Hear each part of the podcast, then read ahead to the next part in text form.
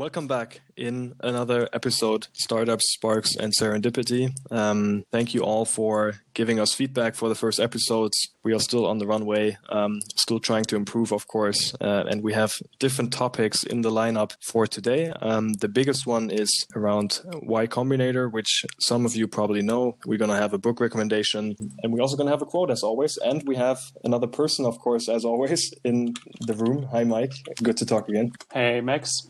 I'm very hyped for today. Good to hear. How's it going on your side?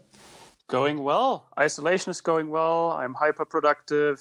It's a bit, I mean, as the word says, isolating. But other than that, uh, the company is progressing. I'm progressing. So I'm just making the best out of it. What about you? How are you doing?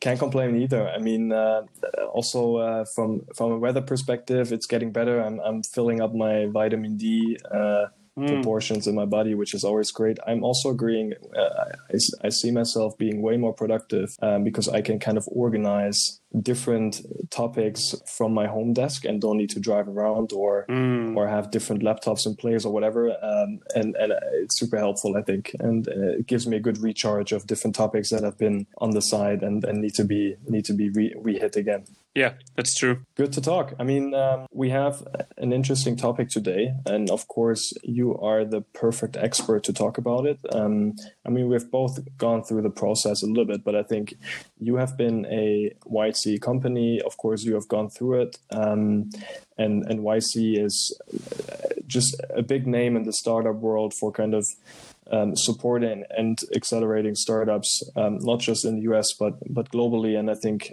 different startups has come out of it, like Airbnb and and I think Stripe and others. Mm. And hmm. maybe as as a first question to you, I think of course YC is a renowned accelerator. Still, you can see that there are quite quite a lot of accelerators um, within the US, but also globally. And I think also for the people who haven't heard of YC before, what is the reason generally for startups to join accelerators, and what makes them maybe different from classical incubators that we have seen for for some years?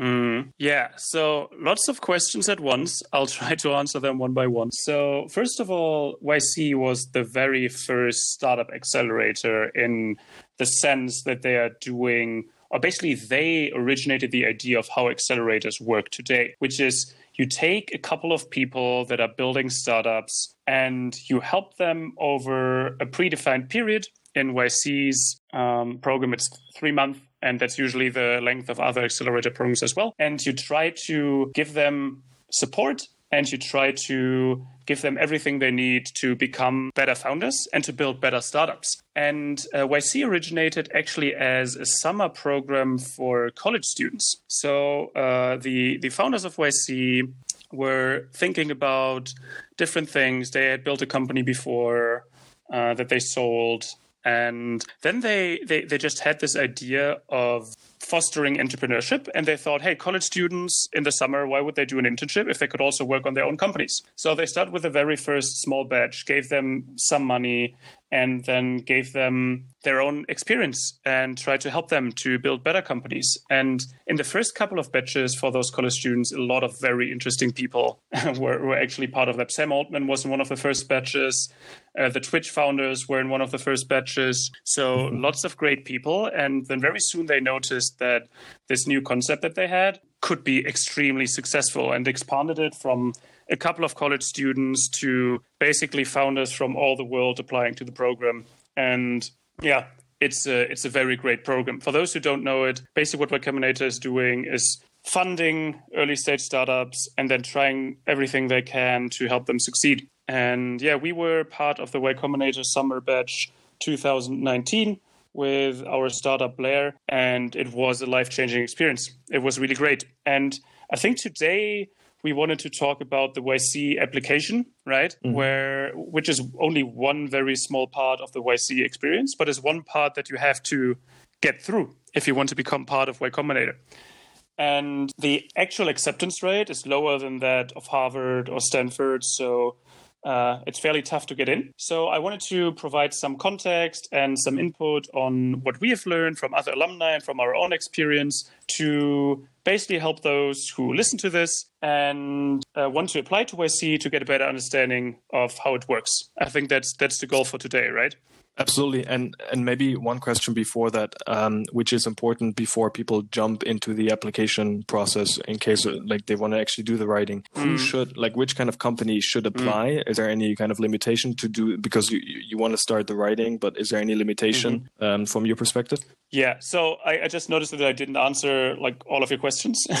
And just no just started talking. So basically, why would you join an accelerator? And the first question is who should even apply? That's, that was actually a very good question. So every company that sees themselves as a startup, and a startup per definition, at least like what Paul Graham and, and the others uh, in the YC ecosystem are, are saying is a company that can grow really, really fast and has the ambition to become really, really big. That's obviously very simplified, but that's what it is. It's not a pizza restaurant. Uh, it's not uh, some small business that you want to make profitable, but not really scale. It's something that can beca- uh, become a potentially really big company, can IPO, and that's basically the companies that can apply. And then also, it's very much focused on technology companies. Uh, that can be technology in the sense of software, but YC has also shifted a lot towards biotech companies, for example, and is funding more and more companies in the biotech space as well.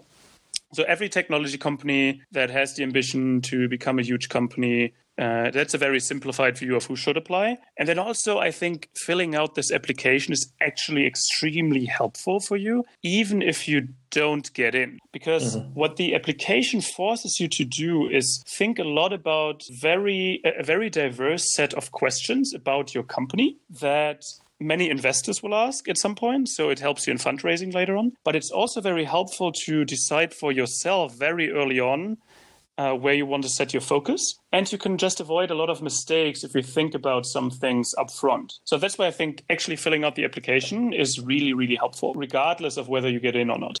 Good to good to hear, and I think um, maybe to to now better understand the application process itself. Mm-hmm. Um, of course, the writing is kind of the, the first part of, mm-hmm. of the process. Um, what did you actually look at, especially when writing the application? What should people look at um, in order to not make mistakes when writing mm. it? Yeah, so basically, how it works is there are a couple of questions. I don't know how many, like my maybe 25, like something in that area it should be more or less correct, that you have to answer about yourselves as founders.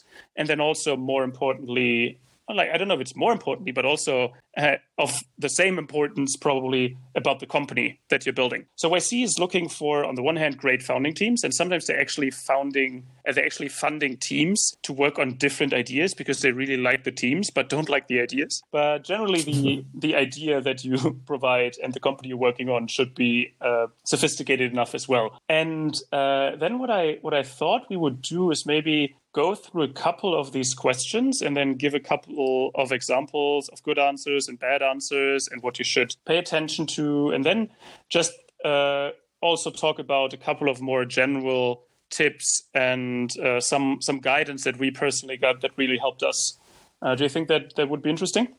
Absolutely. I mean, do you ha- do you have preferred questions, or because I, I, I have them up on my list more or less. But I think we, we, if you have some that you like more than others, or that can kind of mm-hmm. exemplify the problems and issues better. I think let's start with uh, two of the most important ones, and then you can just uh, ask uh, like for the ones that you find most interesting. Uh, so I think the very first one is just your company one-liner, right? And usually they phrase it in the way describe your companies in 50 characters or less. And what you usually call that is the company one-liner.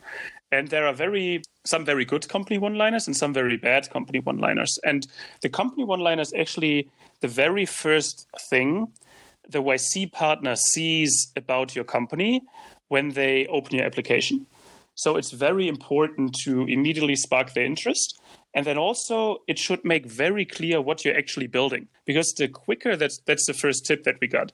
The quicker the partner understands what industry you're in and what product you're building, the quicker they can think about the relevant risks and questions they want to see answers to. Right? Because if they don't know what they're dealing with, then it's very difficult for them to assess whether or not you are the right team or whether you're thinking about it in the right way. But if they understand very quickly what you're building, then the first step is actually done. And I can give you a couple of examples. Mm-hmm. Um, let's say for bad one liners, I, I, can make two up. So, yeah, that's a good one. uh, a good bad one. So you shouldn't do you shouldn't use that. Changing the world of communication. So why why do you think that could be a bad one liner? I mean, it's obvious, right? I mean, communication is a big topic. Um, mm. Changing is not very specific, so I don't think it's it's it's clear to the point. I, I think it's it's just misunderstandable of, of where the, the product or the solution can go with it and what the actual problem is. Yeah, you have no idea what they are doing. Are they building a new Slack?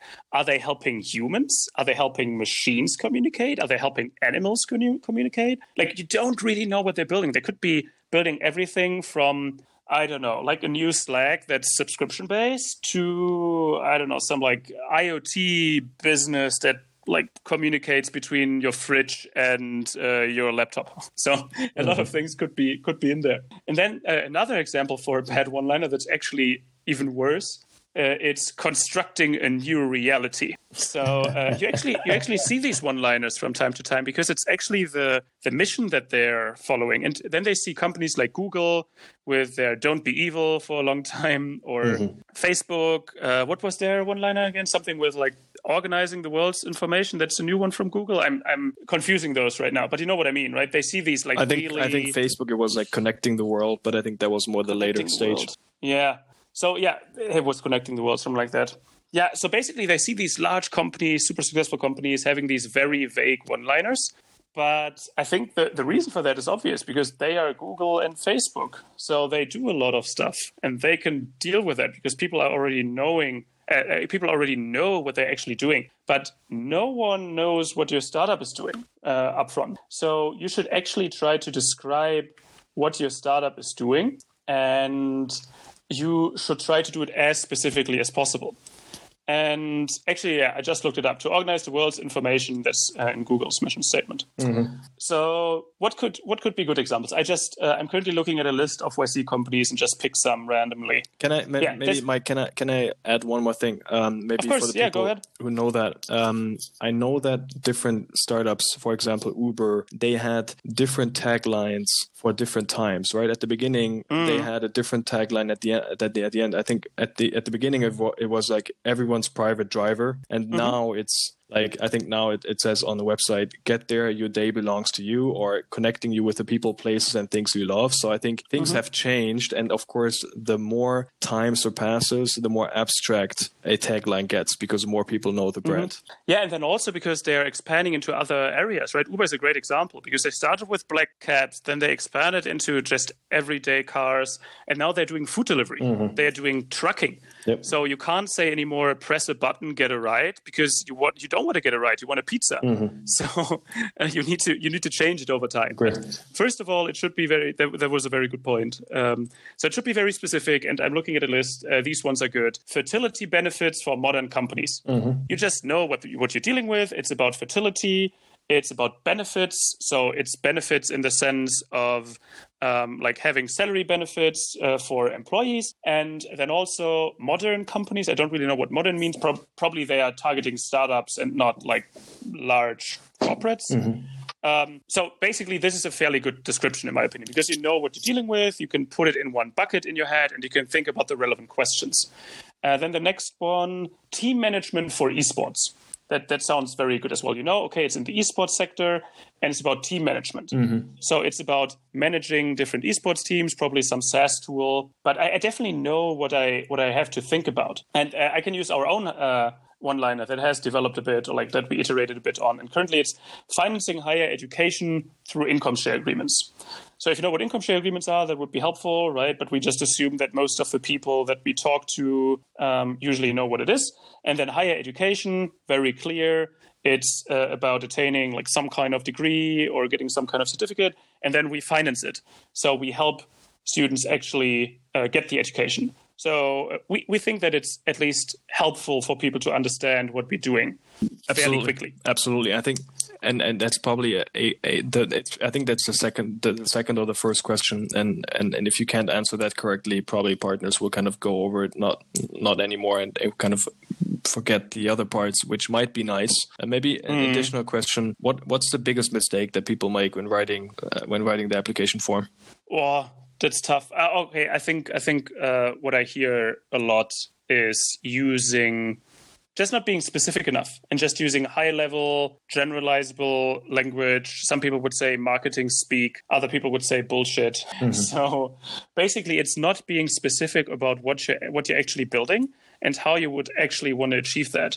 And I mean, we are a bit short on time today, but we'll probably dive deeper into the topic in, in one of the next episodes. But w- when I when I would give people one piece of advice, and that's something I heard from a lot of alumni, it's be very specific about what you're building, be very specific about how you're building it, and be very specific about how you want to achieve your goals. Because the more specific you are, the easier it is for the partners to assess whether or not they think that this is uh, that you first know your stuff and then also that you can describe your own company and what you do what you do in easy ways because it becomes very important when you talk to customers when you talk to investors and when you talk about potential hires because hires need also, also need to understand what you're doing right? So the the easier it is for founders to simply communicate what they are working on the more successful they often are. At least that's that's one of the things that YC believes in, and you actually see it in PG's writing style, right? If you read PG's blog, then you notice very clearly that he likes the succinct, direct style, mm-hmm. and that's very much ingrained into YC's culture.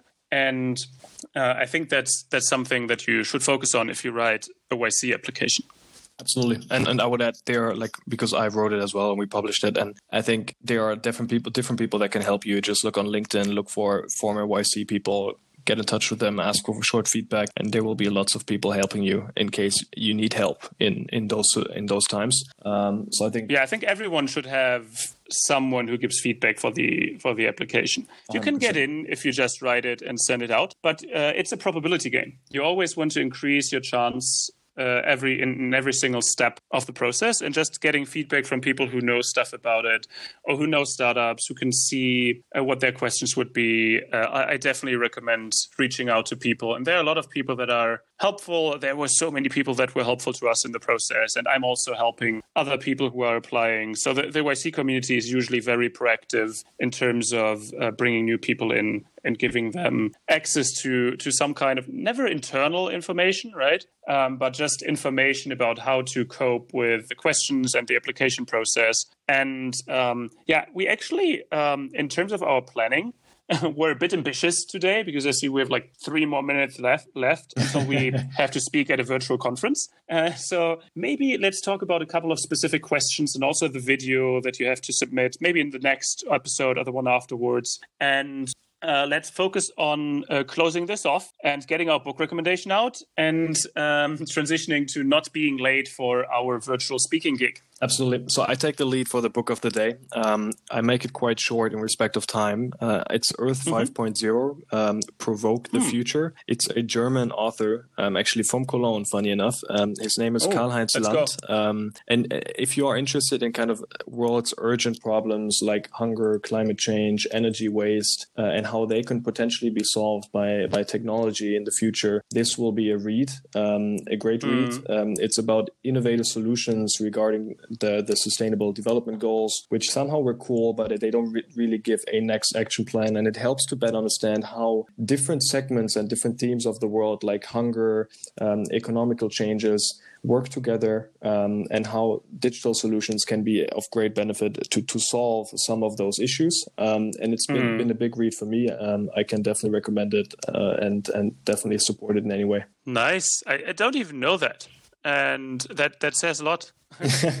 Usually I've heard of books, but uh, that sounds great. I'll put it on my list. And actually, the quote I have to, to close it off today is the, the quote is from, uh, I'll probably butcher the name, uh, Jorge Luis Borges, who is an, uh, who was, I think, I don't know if he's still alive, an Argentinian uh, writer. And he said, mm-hmm. I've always imagined paradise to be some kind of library.